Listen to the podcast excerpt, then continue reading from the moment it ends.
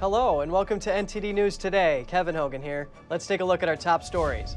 U.S. lawmakers stepping up efforts on a bill to sanction Russia in hopes it'll deter the country from invading Ukraine. Why does one senator say it's not enough, and what does he suggest instead? Are black votes in Alabama being diluted? After the Supreme Court ruling, the plaintiffs warn the court is becoming too politicized. We bring you more from the Congressional Black Caucus on the Supreme Court's ruling over voting districts in the state. Canadian trucker protests have jammed a key border crossing between Canada and the United States. The country's lawmakers voiced concern about the economic toll of the blockades.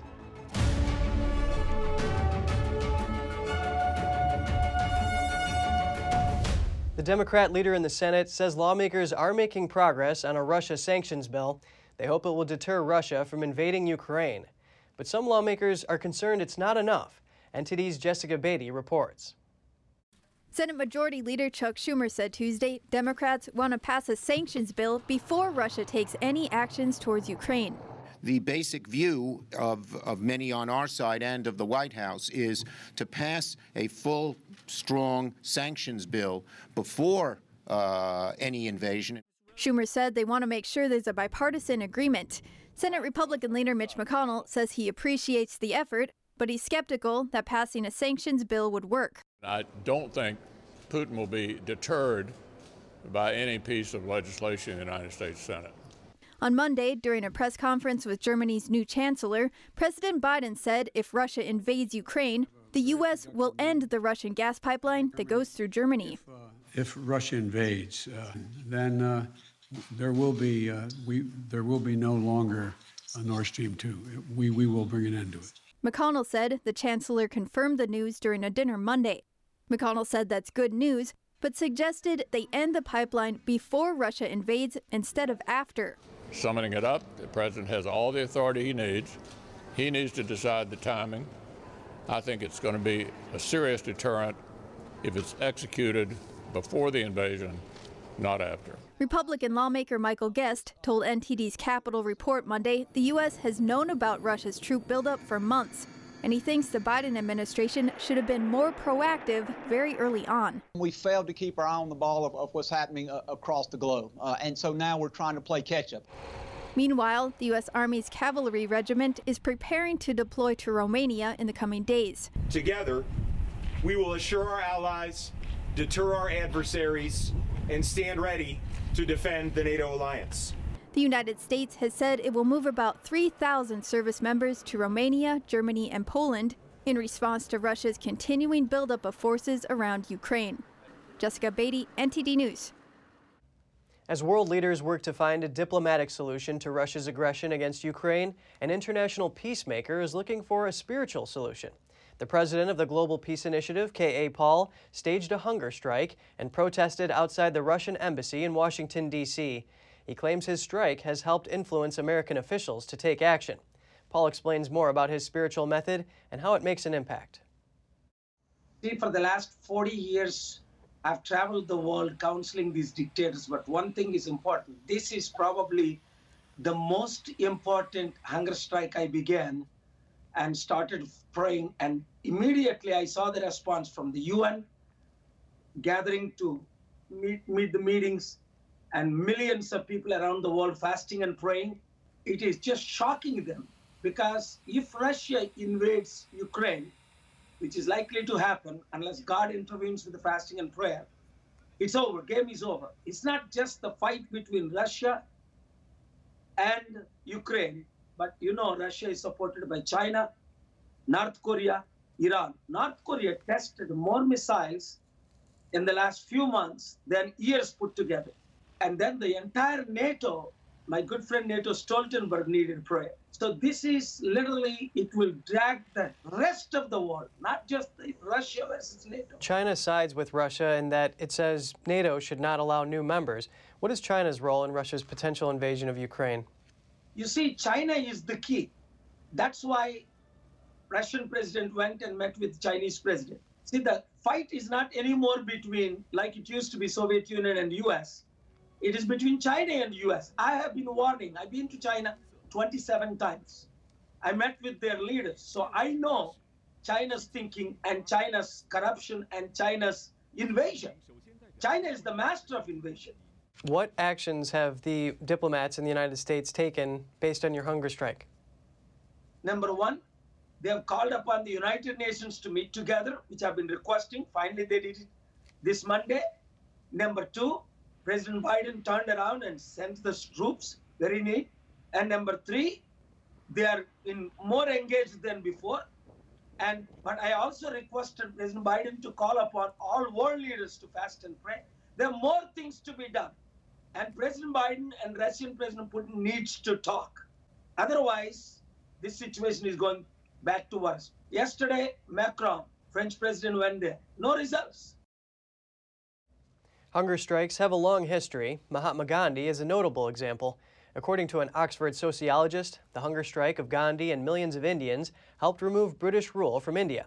And now, Paul is saying he's calling on all people around the world to join him in his hunger strike for the sake of Ukraine. If you want to join him, he requests quitting a meal per week or one per day until President Putin removes his troops. The plaintiffs in the Alabama redistricting case say the Supreme Court is becoming too politicized. That's because the Supreme Court allowed Alabama to use newly drawn congressional districts for the midterms. But a lower court found that this weakened black voting power. However, Alabama says it doesn't want to draw maps primarily based on race. The plaintiffs in the case argued that the Supreme Court's ruling is eroding the Voting Rights Act and that it just goes to show Congress needs to intervene. The conservative leading Supreme Court put a hold on a lower court ruling. The lower courts ruled Alabama needs to draw new maps to give black voters more leverage in elections. One of the plaintiffs says they need help in some of the rural counties like Washington and Monroe, and she explains why she wants to vote out Republican Representative Jerry Carl. We just want someone, and uh, we want to be able to elect someone who cares about us and not just wanting to go along party lines because you are elected by the people to serve us, not to, you know, click up with the gang of the Republicans, basically. Civil rights groups say Alabama is drawing new maps to concentrate black voters into one district and diluting black voting power in other ways. An ACLU attorney is concerned about the timing of the ruling. That January was still treated as uh, too close to the election. That raises timing concerns, and I think that there there is certainly now for for all of us who practice in this area uh, this concern that that um, the Supreme Court may treat things as always too late. The court ruled 5 to 4 on Monday to strike down the lower court's order. Alabama says the district court's order would force the state to draw race-based maps that would be drawn emphasizing race above race-neutral districting criteria. The chair of the Black Congressional Caucus was disappointed with the Supreme Court's ruling. So, when we look at what's happened in the courts in striking down Section 2, uh, it hits at the guts of voting rights, redistricting. You can't separate it. When we know that Section 2 talks about us not diluting minority representation. The High Court's ruling is a win for Republicans. The Supreme Court is going to review the case in a legal showdown in a few months. Maryland Governor Larry Hogan says he will not run as a GOP challenger to Senator Chris Van Hollen, dashing hopes that the seat could be flipped Republican. Hogan has significant popularity in the otherwise blue state. Some Republicans saw this as an opportunity to flip the Senate seat. The state has not elected a Republican to the Senate in over four decades. Despite Maryland's political landscape, Hogan was elected as governor by a four point margin in 2014. In 2018, he won a second term with a 12 point lead in voting. Few other state level Republicans have had such success. Hogan is considered a moderate Republican with centrist political positions. In the past, he often broke with President Trump over immigration issues. Trucker protests in Canada have spread to its border, blocking a critical land crossing that connects to the United States. Canadian lawmakers are concerned about the economic impact of the blockade. Truckers' protests over pandemic restrictions have widened across Canada, halting traffic in both directions at key border links, including the Ambassador Bridge. The structure is the busiest land crossing from the United States to Canada, carrying a quarter of all trade between the two nations. Delays at the bridge Tuesday forced border cargo shipments to reroute, adding five hours to their route. That triggered concerns about the blockade's impact on the economy and supply chains. Prime Minister Justin Trudeau tweeted in response that protesters have no right to blockade the economy or others' daily lives, also saying they do have the right to protest. In a recent debate in the parliament, Trudeau confronted questions about his COVID 19 restrictions and mandates. Countries like Ireland, Sweden, Norway, Israel, Czech Republic, the UK, D- Spain, Denmark, they're all removing restrictions and mandates, and they're all countries that have a lower vaccine rate than Canada. Here in Canada, though, we have a prime minister who refuses to lead and instead is being divisive. The prime minister doubled down on his defense, citing the country's lower infection and death rates. Mr. Speaker, from the beginning of this pandemic, we have followed science, we have had Canadians' backs, and we've actually seen uh, a uh, less severe impact on lives, on livelihoods, and our economy uh, than many other countries, including the ones that the Leader of the Opposition named. We will continue to follow the science. We will continue to lean on each other as Canadians as we make it through uh, this pandemic. The Ambassador Bridge remains shut as of today. Though Windsor police later tweeted an update that the US bound lanes had reopened. Canadian police also warned of another border crossing closure on Tuesday, this time at Coutts, Alberta. Alberta Premier Jason Kenney on Tuesday called off the province's vaccine passport program, saying the restrictions were dividing the country. Kenney announced a three phase approach to further easing COVID restrictions, starting with the removal of masks for children. Texas Governor Greg Abbott is asking a U.S. District Court to block the Pentagon's vaccine requirement for Texas National Guard members. The governor has filed a motion for a preliminary injunction. He argues that President Biden is attempting to undermine his chain of command over the Texas National Guard and that it will put Texans in danger. Abbott has ordered the National Guard under his command not to punish anyone for refusing the COVID 19 vaccine, but he says the Pentagon has nevertheless attempted to punish unvaccinated guardsmen by cutting off their pay, barring their participation in drills, and threatening to discharge them from the Texas National Guard. Last month, Defense Secretary Lloyd Austin wrote letters to Abbott and other Republican governors. Austin said that he has the authority to enforce the mandate for all members of the National Guard. The governor vows to use every legal tool to defend the Texas National Guard members. In cities across the U.S., outdoor dining helped restaurants stay open amid government imposed lockdowns during the pandemic. The structures have pros and cons, and now America's most densely populated city might make them permanent. NTD's Arian Pastar has more from Manhattan. Outdoor dining structures like this one helped many restaurants across New York City to survive during the pandemic. And the number of these sheds skyrocketed. The Bronx only had 30 before the city lockdown. Now it's over 650.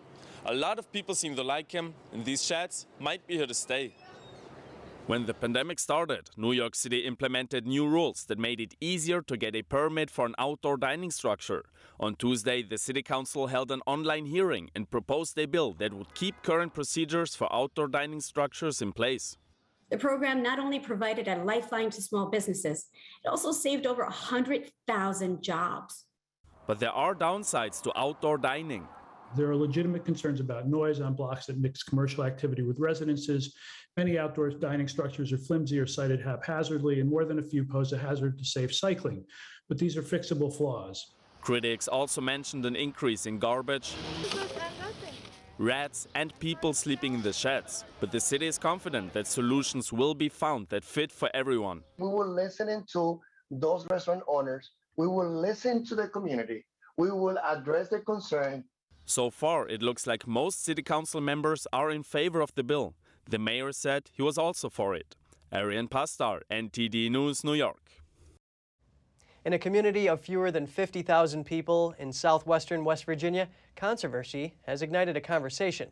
It centers around whether religious services should be allowed during school hours. NTD's Andrew Thomas has more. Between calculus and European history classes at a West Virginia public high school, 16 year old Cameron Mays and his classmates were told by their teacher to attend an evangelical Christian revival assembly. The teens were told to give their lives over to Jesus to find purpose and salvation. Mays texted his father while there. I've been to church many times in my life, and it was enough of a video for me to know exactly what this was.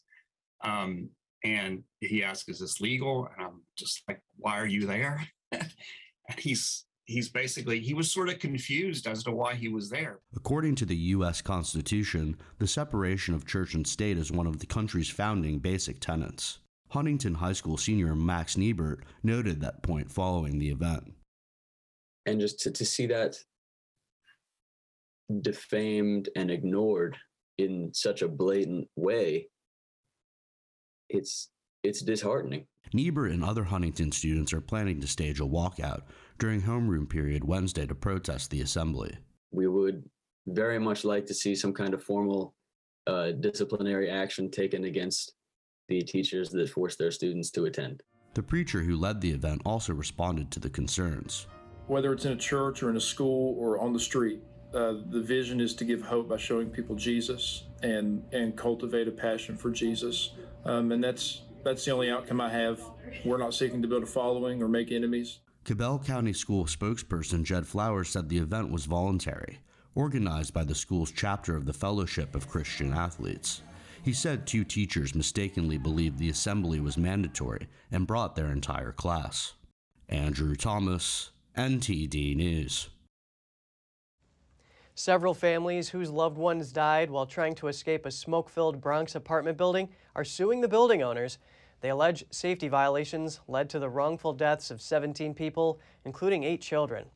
The five lawsuits were filed on behalf of the families by attorney Benjamin Crump and the New York law firm Weitz and Luxenberg.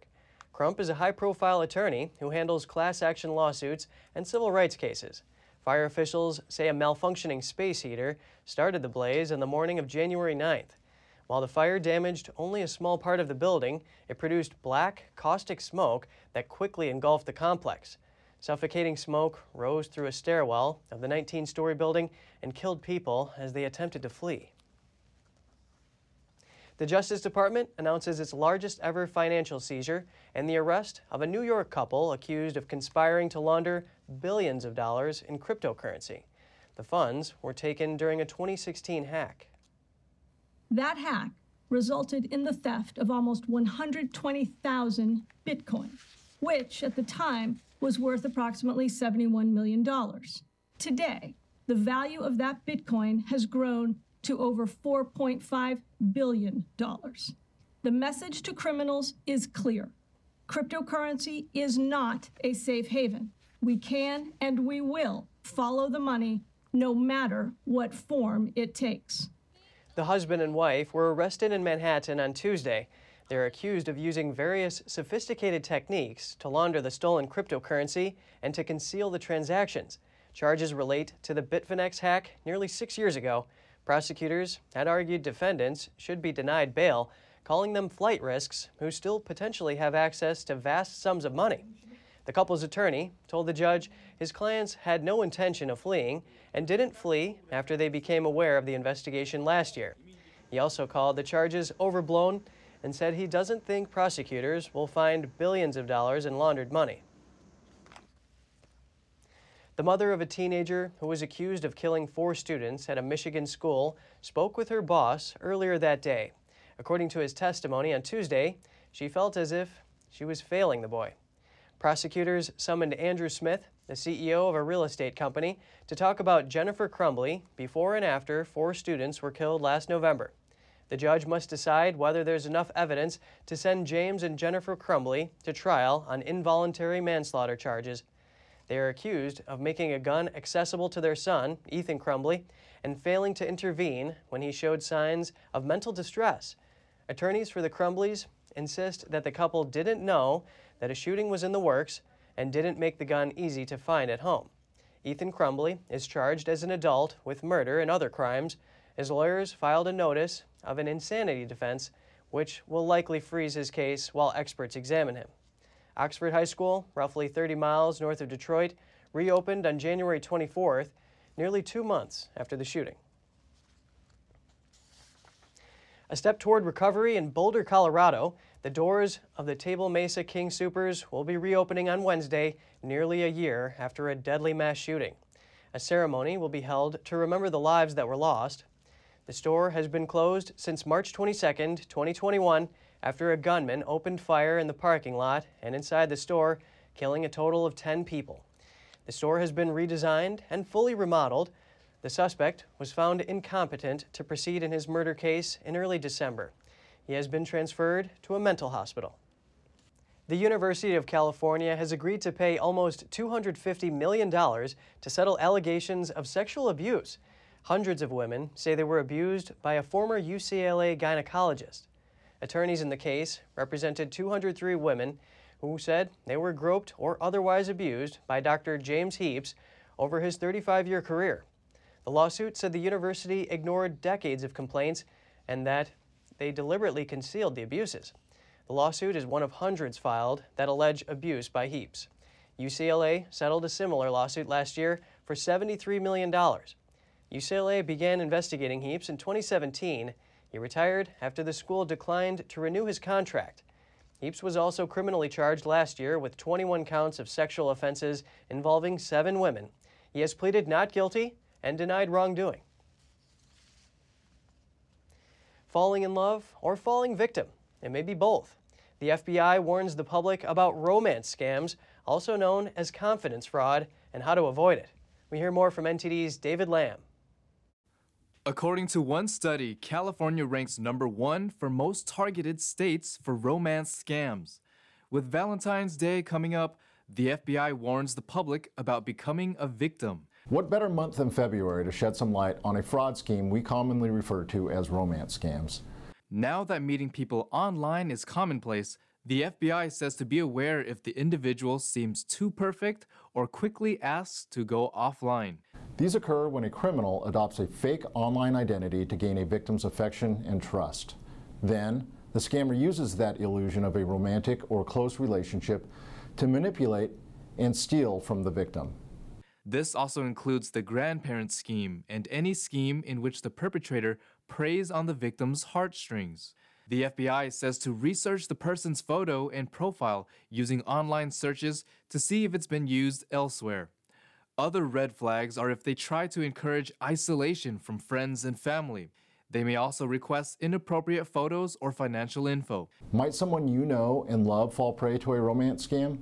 You may just save a loved one from emotional pain and financial suffering. In January this year, authorities were seeking two fugitives allegedly running an illegal business tied to romance scams.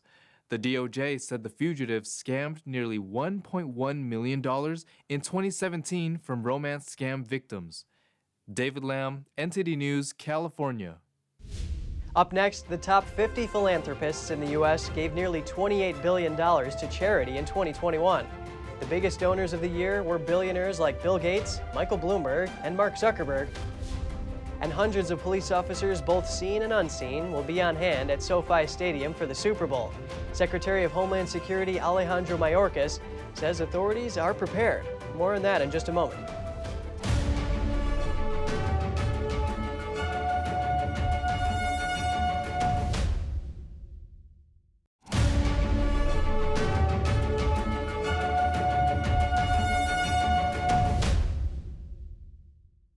Chronicle of Philanthropy magazine has released its annual ranking of the 50 Americans who donated the most to charity in 2021. It's called Philanthropy 50, and topping the list are Bill and Melinda Gates. Here are the details. In total, the donors on the Philanthropy 50 gave nearly $28 billion to charity 2021. The median level of giving was just above $100 million. Bill Gates and Melinda Gates pledged $15 billion to the Bill and Melinda Gates Foundation. And donors ended up increasing the amount they gave in those early days. And, and that continues to happen largely because their endowments and their wealth have grown during the pandemic. Second on the list was Michael Bloomberg, the former New York City mayor and founder of Bloomberg News. He gave $1.7 billion to the arts, education, the environment, and other causes. Third on the list were hedge fund manager Bill Ackman and his wife. They donated $1.2 billion primarily to Ackman's Pershing Square Foundation. But if you went into different communities across the country, there's a lot of wealth and people doing things in Cleveland or New Orleans or Atlanta, and they don't necessarily show up on the the US top 50 lists. Next on the list were Facebook founder Mark Zuckerberg and his wife. They donated just over $1 billion to their Chan Zuckerberg Foundation. One of the donors on the list was billionaire Jared Isaacman. He chartered the first civilian spaceflight last year, and the mission raised over $240 million for a children's hospital. Given the platform of the you know first you know civilian mission to space, um, I felt like we could raise uh, an awful lot of you know funds and awareness for some of the you know real problems we have here on Earth, so people know that we're not ignoring the hardships of today, uh, so we can make progress for tomorrow. Um, and then St. Jude Children's Research Hospital became the the charitable beneficiary. Nearly 86% of the funds contributed by the top 50 donors went to a relatively narrow slice of the charitable sector colleges, hospitals, foundations, and donor advised funds. Apple has a new way for its customers to make payments. The tech giant says later this year it will introduce the tap to pay feature. To process a payment, merchants just hold an iPhone next to the consumer's iPhone or Apple Watch. This new option will also work for contactless credit and debit cards. Tap to Pay will only work for iPhone XS models and those that come afterward. Right now, Apple says about 90% of U.S. retailers accept Apple Pay. Analysts say this is an attempt from Apple to try to compete with other payment services. While there are no credible security threats to Sunday's Super Bowl, a beefed up law enforcement team will be present at the game. Officials have asked fans to keep an eye out for any suspicious activity. NTD's Andrew Thomas reports. Hundreds of police officers, both seen and unseen, will be on hand at SoFi Stadium for the Super Bowl. The game has once again been designated a Level 1 Special Event Assessment rating by the Department of Homeland Security. As the Chief of uh, uh, Los Angeles Police Department, Chief Moore, articulated, it is our responsibility uh, and is, we are dedicated to ensuring that no threat materializes. Officials said patrons should plan how they will get to and from the stadium, leave their drones at home, and report any suspicious activity, including threats they see online. The biggest challenge here really is just the enormity of this event. Um, and that goes along with the enormity of the stadium and the stadium campus. It is absolutely beautiful. I think everybody will be uh, in awe when they look at the build out and some of the, the beauty that's been put onto the campus. But from a security perspective, it just adds another complexity. DHS Secretary Alejandro Mayorkas said there are a variety of potential threats, ranging from human trafficking to counterfeiting and physical attacks, but said the federal, state, and local teams are prepared. Quite frankly, uh, with the range of expertise uh, that we bring to bear, we, we have planned and prepared uh, for all uh, different types of attacks that could occur. Despite the boosted security, fans in Los Angeles are set to party hard ahead of Sunday's Super Bowl. The occasion boasts its biggest slate of events since the pandemic hit nearly two years ago, and it's set to be a star studded two night celebration in West Hollywood, featuring Justin Bieber on Friday and special guest Drake on Saturday. I have not seen LA with this type of buzz probably in my history. I'd imagine like the 84 Olympics had stuff like this, you know? Um, but this is what the first time in 30 years it's been back in LA. It's a revolutionary, it's a revolutionary stadium. Um, I kind of look at SoFi as our home. A vaccine card or negative COVID 19 test is required. That's to enter the invite only party at the Pacific Design Center. Andrew Thomas, NTD News. And Super Bowl Sunday is also highly anticipated for another reason. There is a show featuring two groups of adorable, fluffy players Team Ruff and Team Fluff. The cuteness, that is the Puppy Bowl, is returning for its 18th year on Sunday. This year's show will include 103 puppy players, the largest number of entries ever. And on top of that, nine pairs of puppy siblings and over 30 cat competitors. 51 shelters from 23 different states are participating. Dogs representing Team Ruff and Team Fluff will wear blue or orange bandanas, respectively. The game will hand out a Most Valuable Puppy Award by the end. While the producers aim to entertain, their main goal is to raise awareness of adopting pets from shelters and rescues. At the end of each break, the program will showcase the puppies currently available for adoption. The three hour special will start at 2 p.m. Eastern Standard Time and air on U.S. network Animal Planet with live streaming available on Discovery Plus. There will be a pregame show of interviews with coaches and players and a look at the pups warming up at 1 p.m. And in figure skating, the Russian athletes who won the team event at the Beijing Olympics have still not received their gold medals. Earlier, the International Olympic Committee said legal consultations had forced the postponement of the medals ceremony but they said it could go on eventually. Sports officials have not yet released the full details, but an Olympic Committee spokesman says there are legal implications. Russian athletes are competing in Beijing as representatives of the Russian Olympic Committee. They are still under previous doping sanctions and can't use their country's official name or flag. The Kremlin says it will wait for official statements before commenting. Controversies are plaguing speed skating events at the Olympics. A Chinese speed skater is being accused of deliberately tripping an opponent in a finals race, while another Chinese skater appears to push down a rival right before the finish line. NTD's Tiffany Meyer has more on the story. Controversy is erupting over Team China, with one of its Olympic speed skaters accused of tripping a fellow competitor mid race. During the last lap, speed skater Fan Kexing was spotted sliding a race marker under the foot of Canadian opponent Alyson Charles, causing her to fall. It happened during the quarterfinal for women's 500 meter speed skating. Footage of the incident is circulating online. Canadian news outlet Daily Hive questioned whether the act was on purpose. One social media user accused Fan of tripping Charles on purpose. In a comment online, they point out that Fan appears to have reached out of her way for the marker as she put her arm over the leg of another competitor. That other competitor was Florence Brunelle. As it turns out, judges disqualified Brunelle for tripping Charles instead of Fan. Charles was allowed to advance to the semifinal despite the fall, as judges determined the spill wasn't her fault, and because she had been in second place beforehand. China's Fan finished in third place and didn't advance to the next round. That's not the only incident sparking concern with Team China speed skaters. Another issue came up during the men's 1,000 meter short track competition. That's when a Chinese speed skater appeared to push his opponent, causing him to fall right before the finish line.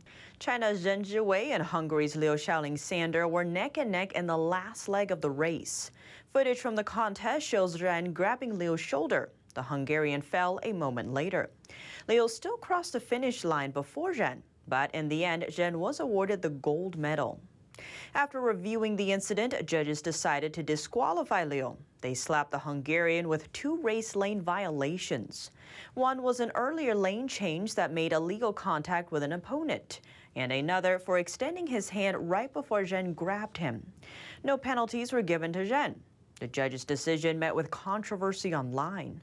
Social media users found it odd that China has been granted a string of favorable calls during a 1,000 meter semifinals race. China came out on top because judges decided to disqualify a skater.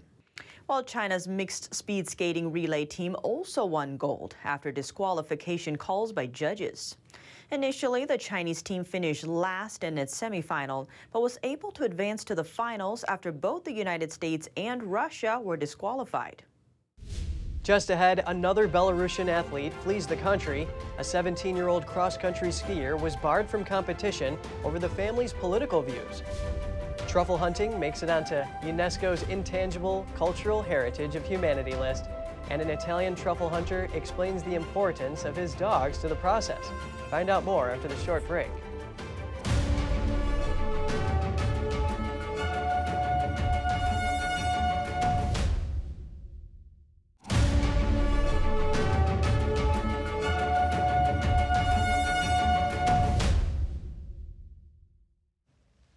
In Belarus, a cross country skier has been banned from competing. The country's sports officials accused her of supporting the political opposition. Her family had to escape for fear of a backlash from authorities. Daria has been stripped of her rights to do sports or take part in competitions. I don't see the possibility of her continuing her career in Belarus. It happened due to such made up reasons. Daria Dolidovich was one of the most promising junior cross country skiers in Belarus. Just before the Winter Olympics, the Belarusian Ski Association deactivated her FIS code, effectively banning her from participating in competitions. The 17 year old fled with her family to Poland, where she hopes to continue her training. I'm upset, of course. It would have been simpler to stay a few months and finish middle school. Here, I don't know how to do it. We're only working on it. Her father said Daria was targeted because of the family's political views. The father, a former skier, participated in protests against Belarusian leader Alexander Lukashenko. Facing pressure from authorities, he had to quit his job at a national training center. We could be accused of staging a demonstration and shouting slogans, Long live Belarus, then just be sent to prison. The regime's crackdown on its own athletes has drawn international condemnation. The Belarus national team is still under scrutiny after a sprinter defected from last year's Tokyo Olympics. Daria was supposed to graduate from high school this year. It's unclear how she will continue her studies in Poland. If you're in the European Union, you could soon lose access to Facebook or Instagram. Meta warned about it recently. NTD's Evelyn Lee asks why Meta would even think about exiting such a big market. People based in Europe might lose access to Facebook and Instagram. Meta said it would pull these platforms out of the EU if it can't transfer user data back to the US. But is that really enough reason to give up such a big chunk of its market? Daniel Castro is the vice president at the Information Technology and Innovation Foundation. He says Facebook needs to transfer data for its basic services, like connecting friends in different parts of the world. Maybe one in the United States and one in Germany, and they want to, you know, comment on each other's pages or, or send messages to each other on WhatsApp or like another's post on Instagram. This is data that's still being transferred transatlantically. But what do these platforms know about you? Social media platforms know about the users' likes, dislikes, um, the type of content they're interested in. Most of the time, they also know when the person is vulnerable, when it's feeling depressed or happy. The EU's data protection law called GDPR was put into place in 2018, but many are still not sure what it means exactly. The EU struck down another privacy pact that regulated intercontinental data transfers, and regulators have been stuck since. But besides big tech, this affects many more businesses. Um, let's say there's a company headquartered in Chicago, and they're trying to, um, you know, hire someone who's based in Paris. They can't do that because they can't send the um, HR information back to their headquarters in Chicago. And many businesses are trying to comply but aren't able to because of the way regulators interpret the law. Just recently, an Austrian court ruled that the use of Google Analytics was illegal. So, NetDoctor, a website that works like millions of others, as well as the European Parliament's COVID 19 testing website, breached GDPR. You know, you could say that every business is in compliance and no business is in compliance because it really depends on what the regulators say the existing statutes make it almost impossible for them to adhere to the law by letter. Now, whether or not the regulators come down on them um, remains to be seen. Kevin Curran is a leader of the Cybersecurity and Web Technologies Research Group at Ulster University and co founder of an encryption service. He says with huge fines in case of GDPR breaches, Meta is looking at its bottom line. Nevertheless, Meta pulling out of Europe seems unlikely to him. Um, I, I, just can't see Meta pulling out. It would, it would literally half their market size overnight as such. So he says it's more likely about politics. Meta owns some of the most used social media platforms in the world, and Curran says lawmakers are wary of that. Evelyn Lee, NTD News. This year's Berlin Film Festival begins on Thursday. Live screenings have resumed following last year's online event, though strict COVID 19 restrictions remain in place. Red carpet is being rolled out for the festival, also known as Berlinale. Filmmakers and actors will travel to Berlin to present their projects in person this year. The showcase will culminate in the awarding of the Golden and Silver Bears on February 16th. 18 films will be up for the Golden Bear for Best Picture. The theme of love dominates the main competition this year. This marks a change in mood, as the Berlinale has been considered the most political of the major festivals since its inception in 1951. Due to pandemic safety concerns, the number of seats in the festival is reduced by 50%. The audience must be vaccinated or have just recovered from an infection. A face mask and proof of a valid negative test are also required. Truffle hunting takes a lot of patience, training, and a little luck. Now the skill has made it onto UNESCO's Intangible Cultural Heritage of Humanities list. NTD's Andrew Thomas has more. Eight years after the initial application, Italian truffle hunting made it onto the UNESCO list of World's Intangible Cultural Heritage in December 2021. Here at the Truffle Dog University in the small town of Roddi, truffle hunting is all about the canine. Today, the dog takes a truffle out here, tomorrow in another spot. He slowly creates a sort of Google Maps for himself. He memorizes the spots and then knows where to look for them the following time. This year, the truffle hunting season has not been very fruitful, but that's not the dog's fault. What's important is to know the area, and even if you look for two hours and you can't find anything, that doesn't mean the dog isn't good. It's possible there aren't any. It's something that takes a lot of patience. It's like training the dog. He won't be all ready to go after you explain it to him. It's a game that you are playing with him season after season. But beyond the value of the product, Monchiero says it's mostly about the bond between him and his dogs, Lady and Vicky. I look at Lady or Vicky and ask them if it's there, and they start digging with such enthusiasm and they jump on you. I always say it's like when you're married, husband and wife. After many years, you don't have to say anything. You just know what the person is saying by looking into their eyes. And with them, it's the same. You build a beautiful relationship. Truffles rely on certain trees, including oak, white poplar, lime, and willow. But the decreasing presence of these plants has contributed to a truffle decline. We are understanding more and more that some big issues that are linked to the weather, the climate, the safeguard of the plants and truffle trees, their upkeep, are all things that need collective actions. The white truffle hunting season will end on January 31st, 2022. Truffle hunters will then wait until the spring to clean the woods and plant more trees, as they hope for a more fruitful season in September 2022. Andrew Thomas, NTD News. A large scale census of Amur tigers is underway in Russia. Teams are counting the big cats across all their habitat areas in Russia's Far East territories. Let's take a look. Around 800 taiga researchers have simultaneously entered Russia's taiga forest, equipped with rulers, GPS navigators, and maps. Their task is counting Amur tigers by searching for fresh tiger footprints in the snow. Our task is to go through the previously planned routes and accordingly find the footprints of the tiger. We were lucky, there is already a second footprint of a tiger on our route. Now we will measure it.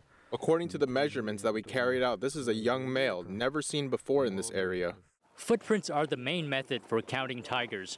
The size of the paw footprint is measured in centimeters. Each tiger usually has a unique size, so finding five different size footprints means five individual tigers are living in the area. Together with the footprint size, a lot of other data is entered into a single electronic database and analyzed. This census is necessary to understand what state of the population of the rare red book species we have on the territory of the Russian Federation. Because in 2010, the Russian Federation committed itself to increasing the population of the Amur tiger to 700 individuals. Now we are looking at this interim result. The census is usually done once in a decade. The last one was in 2015, and researchers counted around 540 Amur tigers in the region. Right now, researchers say the trend looks positive. According to the annual monitoring, which has been carried out for eight years, there has been a tendency for the growth of the Amur tiger precisely on these monitoring sites, which allows us to judge that nothing threatens the state of the tiger population. On the contrary, there is an increase in numbers. The results of the census are expected by the end of the spring and will be presented and discussed at the Tiger Convention Forum in September. The Amur tiger is classed as endangered on the red list of threatened species by the International Union for Conservation of Nature. It's only the greatest National Day of story ever. February 9th is National Pizza Day. Whether it's thin crust, Chicago style, deep dish, or anything in between, pizza is an American favorite. For centuries, pizza was primarily a dish enjoyed in Italy. In the early 20th century, the first American style pizza shops popped up in New York and New Jersey, selling what was called tomato pies.